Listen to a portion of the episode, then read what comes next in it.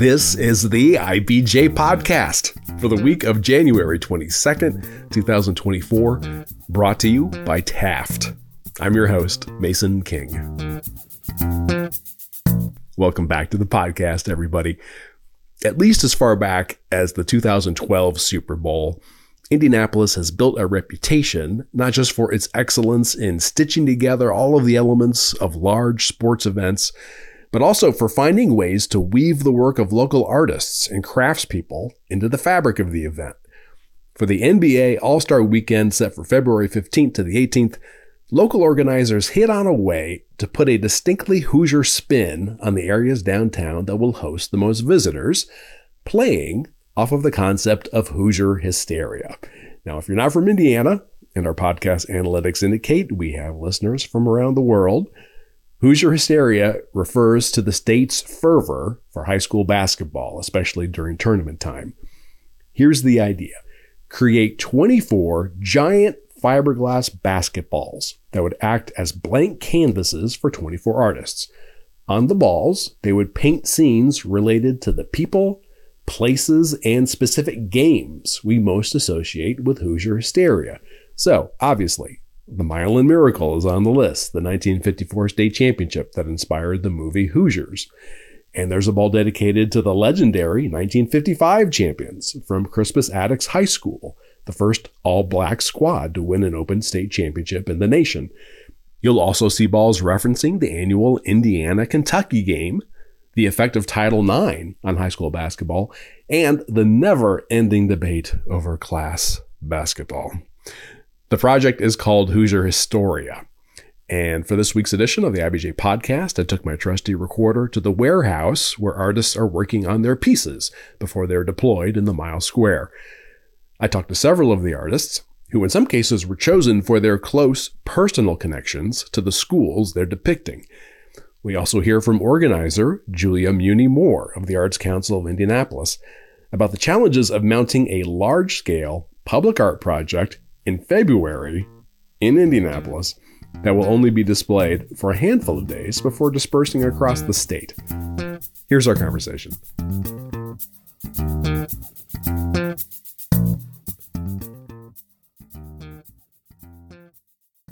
It's my pleasure to welcome to the podcast Julia Muney Moore, the Director of Public Art at the Arts Council of Indianapolis. Thanks for inviting us over today. Oh, thanks for coming. So let's set the scene. Uh, just tell listeners where we are and what we see in this uh, cavernous space. we are in a warehouse in downtown Indianapolis, right next to the Stutz building, and you are surrounded by 17 very large basketball sculptures, some of which are in the process of being painted, some of which are completed. And this is all for the Hoosier Historia project related to the NBA All Star event. And yeah, and some are finished, um, extremely colorful. Some of them are in process. When will these be deployed downtown? We are going to be installing them between the 14th and the 15th of February. And we have very little time to set out 24 sculptures in several large trucks. Um, and we'll do the best we can in downtown traffic. and, and where should people expect to find them? Um, you can find them at all of the All Star venues. So you'll be able to find them at the Convention Center, at the Gainbridge Fieldhouse, um, at the, the Convention Center, at Lucas Oil Stadium. But you'll also be able to find them along Washington Street. You'll see several of them on Meridian Street, on Illinois Street. And then you'll also see them on the southern half of Monument Circle. And then you'll see them in other places around town. There'll be one at the airport, there'll be one at the transit center. So as you're coming downtown, you'll run into them.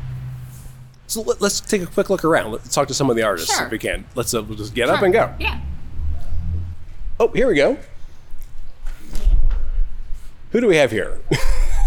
this is Becky Hochhalter. She's actually visiting us from Terre Haute. She does not live in Indianapolis, and that's what I love about this project is we have artists from all over the state working. Okay. Could you tell us a little bit about this? I know that you were given like an idea or a concept or an event to illustrate. What was it?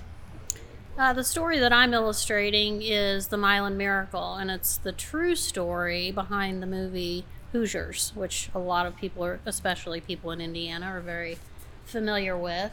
And so this is the 1954 championship. The the Milan High School team, the underdogs, the small school, um, coming back to win this big championship um, that they'd never won before. So it's kind of a real inspiring story, and it's very.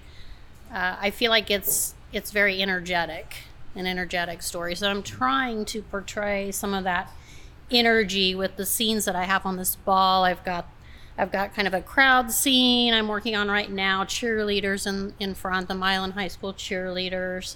And on the other side is um, a great photo of the winning team, the Milan team. And, you know, they're all very energetic and smiling and, you know, fists in the air and cheering. And so there, there's just a lot of energy behind some of this imagery that I've got on the ball. Yeah. And I see you have some reference uh, photographs here. I, I'm guessing some of the students at the time, some of the cheerleaders. Yes, I actually contacted the um, Milan Museum in Milan, Indiana. They have an entire um, Milan Miracle Museum. And so I contacted the museum, and they were able to provide some fantastic reference photos of um, these scenes that I was trying to depict and was really looking for some nice, crisp Im- images of. And of course, it's all black and white. So my ball is is a monochromatic theme. It's kind of golds. Milan school colors were gold and black, so I've got some golds and blacks and grays going on, and really trying to give it that historic, nostalgic feel. Here's the thing that when I started thinking about the project, that I had trouble wrapping my brain around. Like everybody gets what a mural is, and everyone can kind of paint their own mural. How do you? Is it difficult to paint a sphere? It is difficult. There's a lot of challenge with the um, distortion. I've got a bit of experience working on um, fiberglass sculptures like this. I've done quite a few Coke bottles. Terre Haute's home uh, birthplace of the Coke bottle design. So um, in Terre Haute, we've we've done a whole series of Coke bottles. So that is a very extremely distorted shape. So I've got a, a bit of experience with that.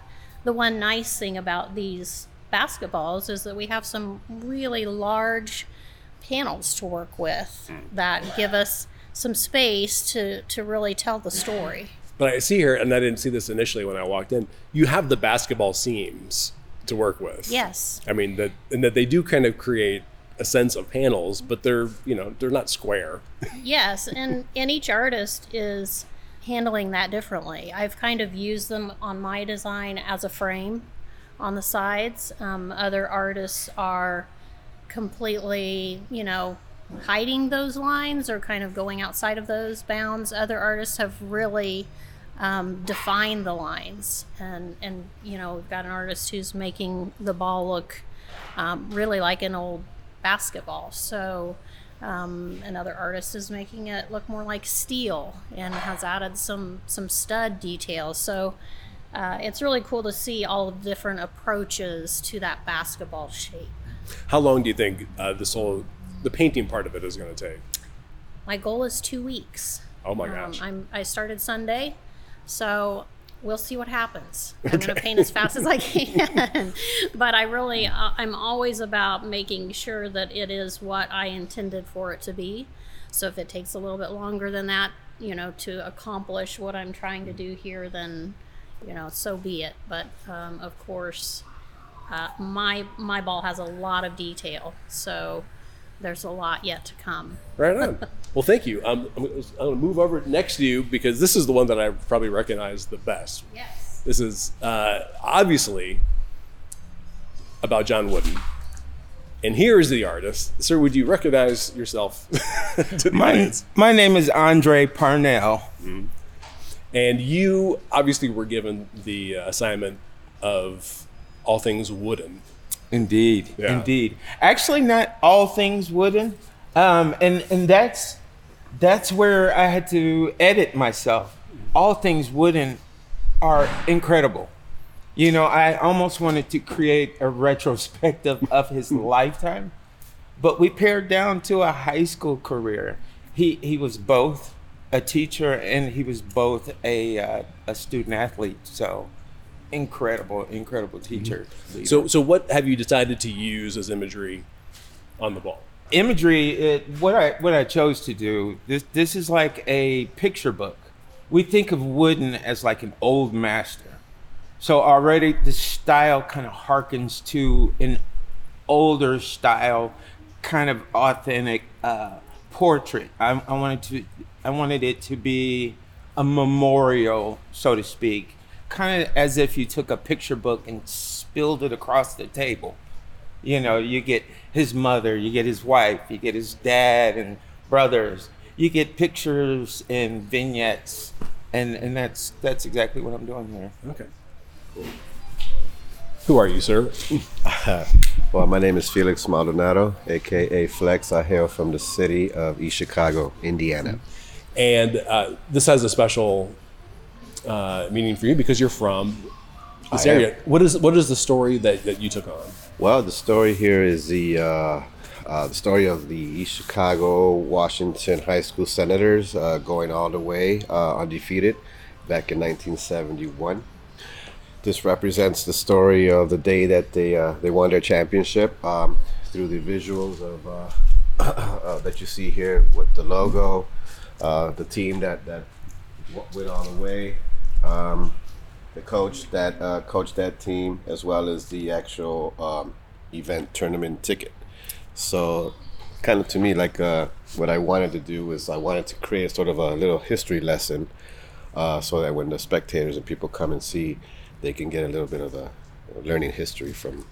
So the palette here is uh, is very pink, and there's a uh, I don't know if you want to call that the background, but the base uh, looks like steel. Yes, and I'm guessing I know why it's, that in- is. it's intentional, yes, and then you probably might have guessed right. Uh, we we come from the uh, Northwest Indiana region, which is basically your steel the steel mill industry. You know, we, we got all the steel mills up there, so uh, I just found it very fitting uh, to uh, be able to incorporate the uh, the region uh, through uh, um, the background by uh, incorporating steel mills, the the silver background which represents the steel mills, as well as the rivets that I, I added to the ball to make it look like it's it's it's a you know it's riveted and and uh, uh, made out of steel. This logo is uh, something I've never seen before. I mean, it's a it's a top hat Yeah, with, pretty uh, classic. with a huh? pair of white gloves. Yeah. Is that that was the school's logo? that was their logo, and uh, you know they they're very proud of it. So uh,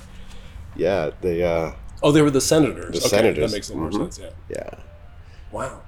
Um, were you alive when they? I was born when they won, so 1971 is the year I was born. So yeah, it's it's yeah, it's been a while. Is this something that is still discussed Uh, in Chicago?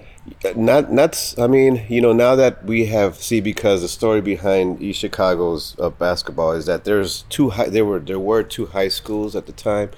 Uh, one from the harbor side, which was the East Chicago Washington Senators, and then in the actual East Chicago side, which is the uh, Roosevelt High School Rough Riders. So there was two schools, so they were they're pretty much rivals within their own town. That eventually went away when they knocked them down and created one big school, um, which is now called East Chicago Central High. Yeah. Yeah, so uh, I, I I managed to catch some of the growing up. I I I, I lived about a block away from Roosevelt, so I was able to witness all their you know the cool sports, their football games, and their parades and all that stuff. So it was they were very nice schools, both of them. Um, I just they just felt that they needed to merge the schools. So Yeah. yeah. Well, it looks fantastic. Thank are, you. Are you close? Do you think, or are you still have I believe I'm about 65, 70% done. So I got about a couple more days. But I, I'm, I'm in the groove now and I'm, you know, amongst all this talent. So, uh, you know, it pressures me to do my, do my best and, and as fast as I can. So, Right on. yeah, I'm here. Okay. Thank you. All right. Thank you. Great. And this is Kevin. This is Kevin Wilson. Hey, sir. Kevin, how are you? I'm Mason King with the Listen, IBJ. How are you, sir? I am fine. And you got Attucks. Crispus Attucks High 1954? 55. 55. 55, yeah. Right. 55. Chuck Mangione can, can go away. Uh, so obviously the Tigers. I mean, this is the first thing that you see. yeah. It is a is a tiger with Was that the actual iconography that they used at the time? Oh yeah. It looked exactly yeah, like as a matter that. of fact, they called them the Flying Tigers okay. because those guys were playing above the rim even then. Yeah, right. So yeah, they called them the Flying Tigers, and I figured with everything on here, this is the first thing I'm really trying to get control of. I think as artists, we choose something that we're trying to get control of.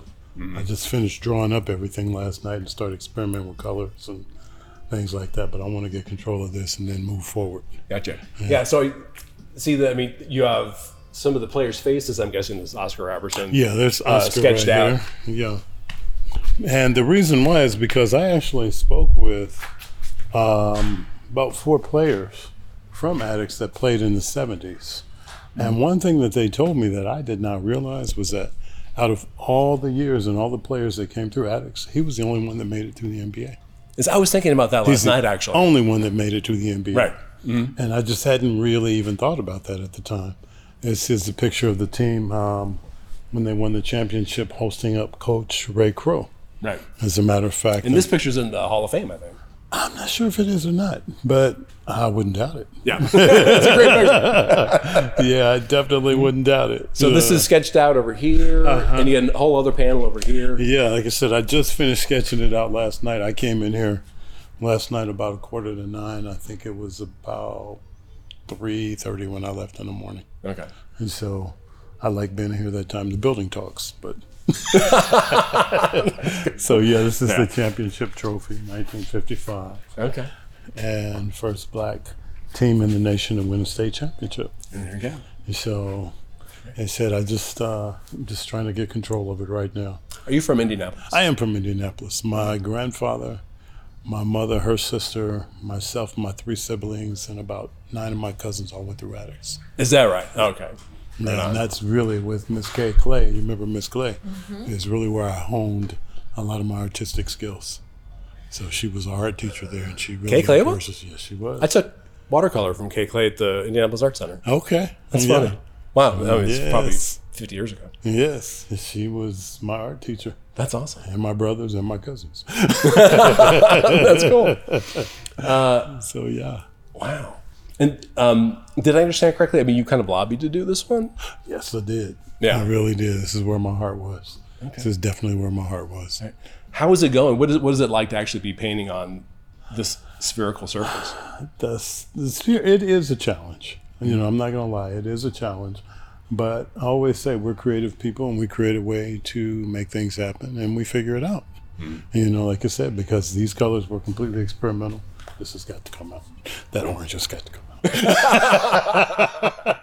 So I am doing some experiment with it. You know, you can see my sketches over there. Yeah. Um, I forgot to ask. Like, I'm assuming that if somebody's like, "Oh, I messed up. Can I get another ball?" That that would not happen. You just you paint right over it. Right. You just paint right over Just it. paint. Just exactly. Paint right you just over paint it. right over it. You know, because like I said, I'm doing some experimentation, and like I said, I'll feel better once I get control of that tiger. Yeah. I'm on my way.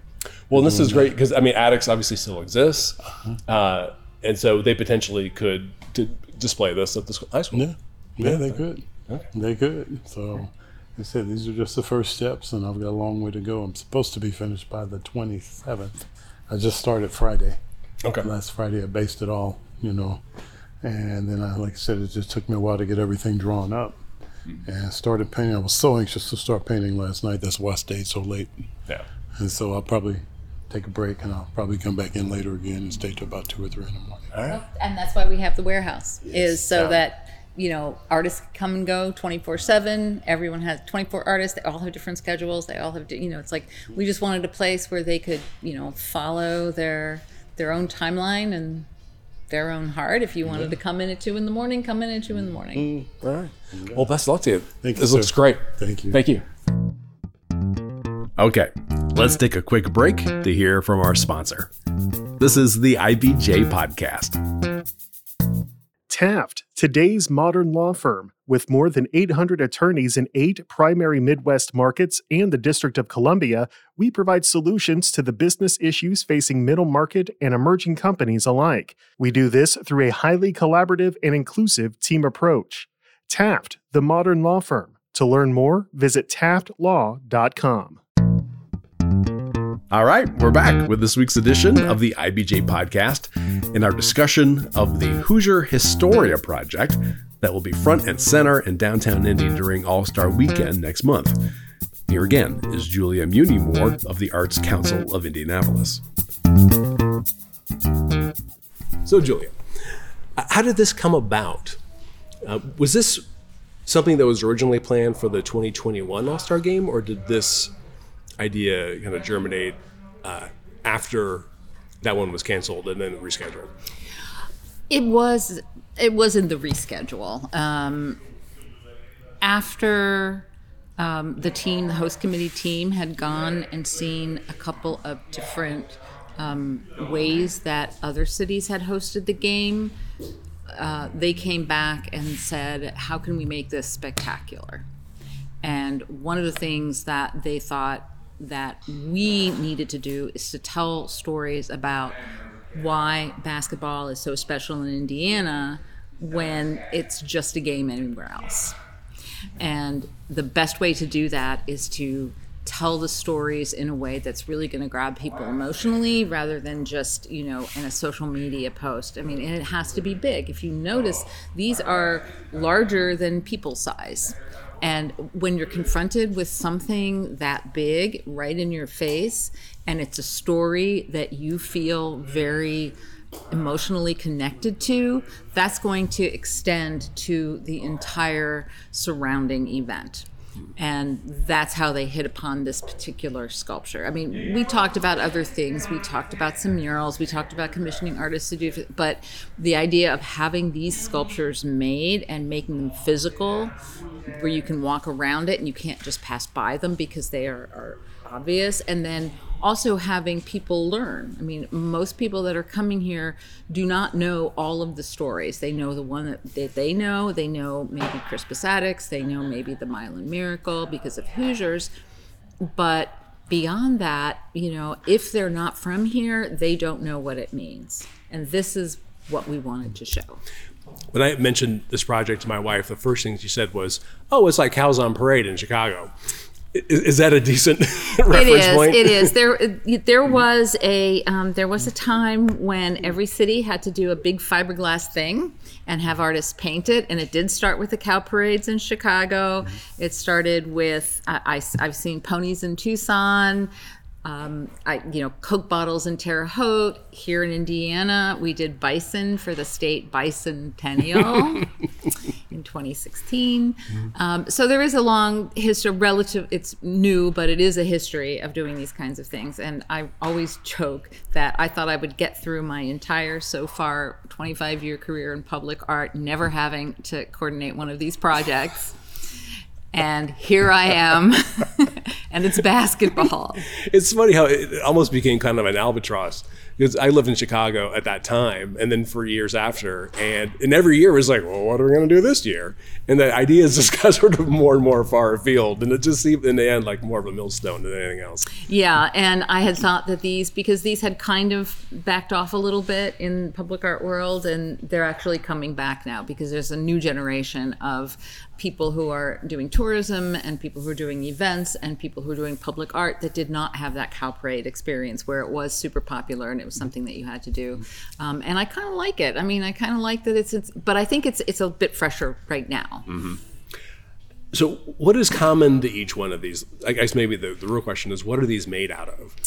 They are made out of fiberglass, um, so they are molded in pieces, and then the pieces are attached together with essentially bondo, and then they are um, coated um, with a primer, a very thick kind of primer paint. But they need to be custom made. I'm- They I'm do, sure. yeah. So the place that we're getting them done, uh, it's in Nebraska. It's called Fiberglass Animals and Objects. They supply probably about two thirds of these to projects all over the country. Um, and it's a small family owned business, which is really interesting. The, the way that they're able to turn out the volume. Um, it is a very small operation, but they do amazing work. I mean, they, they produce these for all kinds of projects. And some of them, they have stock ones. So if you needed a cow or if you needed a certain kind of animal, they have that, but they didn't have a basketball. So this was absolutely 100% custom. Wow, that's amazing. And are these perfect spheres, or are they a little bit different. You said, for example, like they're six feet across. Yeah, right? so they're they're five feet across, but at the bottom they're kind of truncated a little bit because you have to imagine the bottom of the ball sitting in the base. So they're mostly round with a little flat on the bottom. Mm-hmm. Because they set there on kind of a three level base, kind of almost like a like those baseballs, those like um, collectible baseballs that you sit them in a little thing and then put a little glass case over. It's kind of like that. Do you know how much each one of these weighs? Um, they're 110 pounds, but when we put them out on the street, um, there's a tray that gets filled with sandbags, and then the sculpture gets bolted on top of that. So it's going to exceed 300 pounds when it's out there. Yeah. So when the inevitable 50 mile an hour winds sweep through Indianapolis in Exactly. February. Exactly. Okay, cool. And is this was this specifically a, a project of the Arts Council of Indianapolis, or if you can just kind of tell me who is Yeah. in charge of this? Yeah. So this was generated by the NBA All Star Host Committee, um, and it is a joint effort of the Indiana Pacers and the Capital Improvement Board. So they jointly funded it. And at the end of the project, the Capital Improvement Board is going to own the sculptures and then they can do whatever they want with it. And I think what they're going to end up doing is I believe that the schools that are represented in these stories have um, the first right of refusal for receiving their sculptures. And so the CIB would transfer ownership. So if Muncie Central wants theirs, if Franklin wants the one about the Franklin Wonder Five, they can absolutely come and get it, take it away. and the CIB will transfer ownership. What was the budget for this whole project? Altogether, it was um, over two hundred thousand dollars. Okay. Yeah. And and I know the artists. I think their commission is six Mm-hmm. each, so that almost gets you to a 100 And so the materials and everything Yes, else, yes. all that gets you to a little more than two hundred. It, yeah, a little more than two hundred thousand because you know we you know commissioning the sculptures is was one fee. The artist fees are another. We have some costs such as you know hiring the trucks to transport them and set them around. Um, we had some other expenses. Um, we had some expense budgeted for the warehouse space where they're going to be placed. Um, so yeah, there are a lot of a lot of things that are part of this project. But the the two biggest expenses were purchasing the sculptures and paying the artists. So a call went out to recruit artists. It was it early 2023. Correct, yes. Okay. And then what would make an artist eligible for this project? Well, they had to have a really strong connection to Indiana. So, living here now, lived here previously, uh, grew up in Indiana, went to high school in Indiana, those kinds of things. So, we really didn't want someone coming from outside Indiana with their own idea of what Indiana high school basketball was about. We really wanted people who felt it because they were from here, and I am not from here.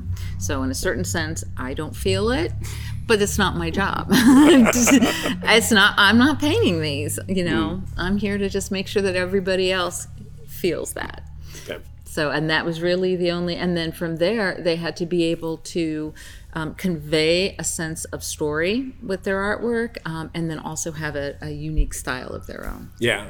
I mean, but most of them, I mean, just looking around, I mean, it's sort of figurative, but I mean, very imaginative, very colorful. Yes. And that, that's one of the things that we wanted to make sure is that the artists brought a sense of interpretation that they weren't just going to take oh you know here's a photograph that was in the newspaper of the shot that won a particular game or here is a, a posed portrait of this individual who you know won the first indiana mr basketball because those are very very easily accessible Right. and what we really wanted is what artists bring to things, which is that interpretation. So there's a story that everyone knows, but most artists can find the story behind the story because there's parts of it that's going to resonate with them. And that's what we wanted. We wanted artists who would bring their own interpretation, their own history, their own sense of, of composition, and their own ideas of what they felt was the most interesting and important part of the story.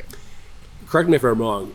You would accept uh, or look at an artist who didn't live in Indiana if they went to high school in Indiana. Correct. There, are there any Yes. any of the finalists? No. Okay. No, we had applicants. They did not make it uh, the, to the final 24.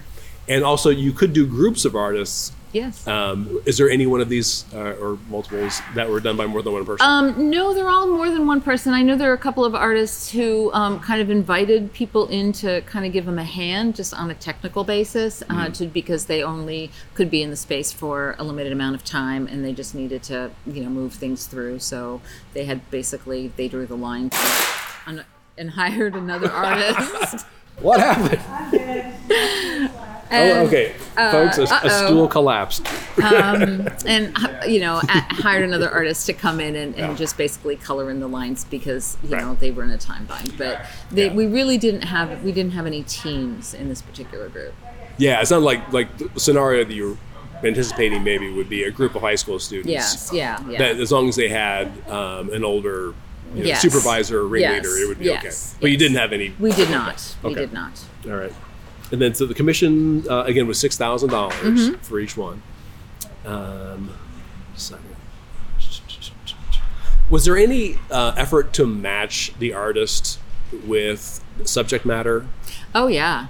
Okay, Yeah, we, we wanted to make sure that the artists, if they had an emotional connection, that we did that. So the first thing we did is we asked all the artists when they applied, "What's your connection to Indiana basketball? How did you grow up? What's your favorite story?" You know, so we had that going in, and that was part of the selection process for choosing the group of artists. But then we went back after we selected the artists and said, "Here are the stories. Are there any that you feel a personal connection with, and why?" So we started with what the artists wanted, and then some artists are like, well, I don't have a particular connection to any of these stories, but I do know here's another story. So we it was it enabled us to do a matching process, and then there are some artists that really claimed one, like the artist who did who did the um, the mascots story. He was like, I want to do those mascots.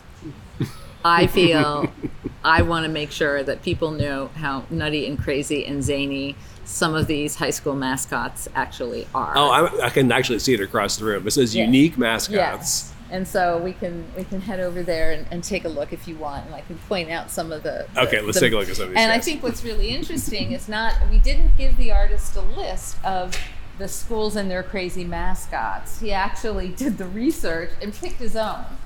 And some of them were ones that we would have picked up anyway, but most of them were his suggestion, like the Speedway spark plugs. Oh my god! I didn't know the here. Speedway had Yes, a mascot, the, spark they, plug. they were the spark plugs. Okay. Um, the the hot dogs, I forgot. And again, I don't, I didn't grow up here, so I don't know what these are. But the hot dogs, I think Mm-hmm. that's a well-known one. The Jeeps is not really one that I know, and I couldn't tell you where. It looks like a bear with boxing gloves. It does. and so I think the artist was also inspired by not just the funny names, but when you go to a game and you have that mascot in the costume, what that looks like, because they don't necessarily match um, what the actual names are. So Oh, we have wow. the Apple Boys, which is one I was not familiar with, the Cavemen. So these are all, you know, the pioneers. These are all really cool. um, and he just said, "Oh, let me at this one." The cannons. yes. Is the there like an ammunitions dump somewhere nearby? I don't know. Maybe. Um, I know. Well, one of the ones that didn't make it because I, I actually wanted to, to see him choose that one. And of course, there's limited space, so we couldn't do them all. But in Hope, Indiana, the high school down in Hope, I believe it's the, the Hausers because of jets. Oh, sure. And so I think that was that's pretty interesting. And um, you know, but the artist completely chose the mascots that he wanted. Oh, okay. So you did. So we did not. Nothing was assigned. No. Okay. We just said, pick the ones that you want. Okay. So the 24, I- that we refer to them as stories. Yes. How were those chosen? Because, I mean, uh, you, get 100 so Hoosiers many. into a room. You I can know. get 100, like, most important Yeah, 200 stories. yeah. Well, I was actually I was on the committee to select the stories, but I did not contribute very much because not growing up here, not being you know a high school basketball fan, I didn't I couldn't come at it from that perspective. But there were a lot of coaches, former coaches, former players, people from the Indiana High School um, Hall of Fame, people from the IHSAA. They all got in a room and probably spent four to three or four sessions just generating stories. And then those stories were narrowed down to a list of 50, which we called the the short list because there were originally about 200. And the the goal of that 50 was to portray stories from um, a range of time periods so that like weren't all from the last 20 years you know we wanted to cover the state we wanted to make sure it was very diverse so we had black teams we had rural teams we had urban teams we had you know and, And, and several uh, women players. Yes, Yeah. a number of women players, and the stories that really were impactful. And then when it was culled down to 50, it went out to the public, and the public voted, and they got about 10,000 votes. And then this is the this is the result. Okay, so you got to 24. Yes. And then so you assign the 24 stories, and then do the artists submit some initial, you know, concept designs? Yes. So the, mm-hmm. each artist had to do a design, mm-hmm. and we reviewed the designs and we adjusted them. We actually sent the designs to people who were kind of expert at these stories, and they're people from the High School Basketball Hall of Fame and the IHSAA to say, well, you know, they're emphasizing something that you know maybe wasn't, or that was something that was actually factually incorrect, and so they they kind of gave some feedback that said, let's do this, let's do that, and most of the designs went through, but there were a few that had to be adjusted, you know. And those were mostly the ones where it was a school that the artist wasn't familiar with and a story that the artist wasn't familiar with. They did some research. The archives of IHSAA and the uh, High School Basketball Hall of Fame were open to them. Some artists did a lot, some artists did some, some artists did Google searches, and then they came up with these images and stories on their own to create these designs. Right, yeah. You know, if not that this would ever happen, but if the artist who was assigned the Milan Miracle didn't have Bobby Plump you know, Exactly. shooting a 14 footer exactly from the top of the key, Yeah, that so that would be bad. that would be very bad. But we didn't want to also we didn't want to um, play into people's expectations. But there are certain things that had to be there, and the one I can remember is the Indiana Kentucky game. The mm. one thing everyone remembers about that Indiana Kentucky series that happens every year. It's an annual. It's this you know the Cross Ohio River rivalry. Is that there were the red uniforms and the blue uniforms. Yeah. And I can't remember offhand who was who, but when the artist did the original sketch, the uniforms were not those colors. Gotcha. And so it was very important, and that's where the historians came in and said it's super important that one of the team that it has to be the blue and the red uniforms because that's what people do. And so the artist changed that. So then the balls start coming in from the family business. Yes. And instead of shipping the ball to the artist, uh, the balls come here, and the artist comes here exactly to paint. yes and this is uh, this is very unusual um, from most projects that do this they get dropped it gets dropped off at the artist's studio but then you have to worry about can the artist studio handle it we knew this was going to be in you know cold weather. You can't really paint outside. Mostly it gets painted outside for most other projects. You know it was just so much easier for us to have it delivered to a central location and to have the artist come Yeah. here. We could control the temperature. We could provide electricity. We could provide lighting.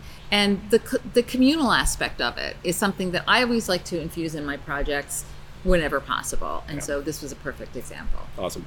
So when did they start painting here? they started painting the beginning of december Okay.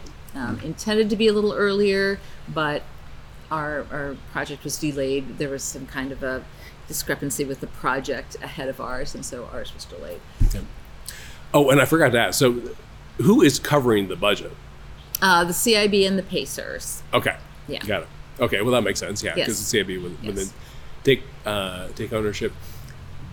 So, we will assume the worst because if we assume the worst, the best will happen.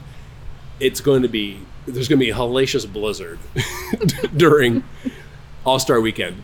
Uh, how do you protect these works of art if they're outside? They're all clear coated. That's part of the artist's job is Okay. to clear coat them. So they're several cloak, several coats of clear coat that are weatherproof. They only have to be out for four days. Right. It'll be fine. Okay. And so people should not come down a week after the Star No. Weekend and say, "Hey, what happened to the basketballs? No, no. They, the the basketballs are going to be only in place for the All Star Weekend, and then they're getting removed um, to an indoor location so that they can they can rest. And then if there's any repairs that are needed, that they they can be repaired. Um, but in general, um, they can withstand the you know for the transportation two ways and the four days that they're going to be out there. Okay, so they're okay for They that limited okay. amount of time. They are okay. Great. So, have they secured commitments yet from the high schools that who who would have at least first dibs on this, or is this kind of an ongoing process? Hmm. It's an ongoing process. We have heard from Muncie Central; they want theirs absolutely. So that's the first one we're working on. But uh, yeah, they are. It is open, and that is actually somebody else's job to maintain that. My job is to just get them to where they're living, and then somebody else picks them up from there. uh, if somebody doesn't want theirs, uh, would it be in your office? in No. if if it um the, the CIB has a storage space and so Okay. they would be brought out for different events at different times. I mean, I imagine that for Hmm. the championship that they would come out as they, you know, as many of them remain from Yeah. year to year and you know, I would hope that different schools would want to Hmm. come out, but we're not saying okay, you have to get here in 2 months or else we're going to trash it. I don't think these will ever be trashed. Yeah. So I mean, as as the head of public art for the council, uh, so you, you've there've been a lot of projects that you've been involved in managing, spearheading, and I'm sure that when you s- see them finally taking shape, it's maybe not exactly what you thought. Wh- What has surprised you about this? Seeing like being in a room like this and seeing all of these balls together. I think I intellectually knew how big they were, but I think until you're standing next to them, you really don't know how big they are. I think that's the most amazing. Delivery day, when the blank ones show up, is extremely exciting because you have this trailer truck that just backs into the, the we have an enclosed dock in the warehouse. When this backs up in the enclosed dock and they start coming off the back of the trailer is super exciting, super exciting. And they're just blank and white and just full of potential. That's that's very exciting to Yeah, me. you have to be happy though. I mean, Yeah. just looking around at, the finished ones, for example, and the ones that are in process.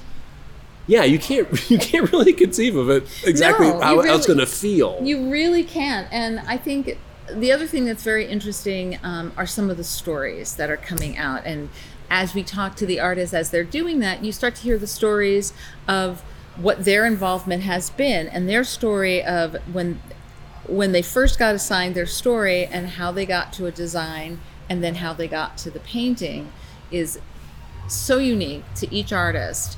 And they love telling that story. So i just love coming to the warehouse and seeing who's painting and just chatting with them. I mean that's the best literally the best part of my Yeah. job. You know i you know, they're only so thrilled as you can get about filing permits and you know doing transportation plans. This is this is why this is why I do what I do. Right on. Well, I cannot wait to come down on All Star Weekend with my family and, and check them all out. It's going to be amazing. Well, thanks so much for taking All time. you're welcome.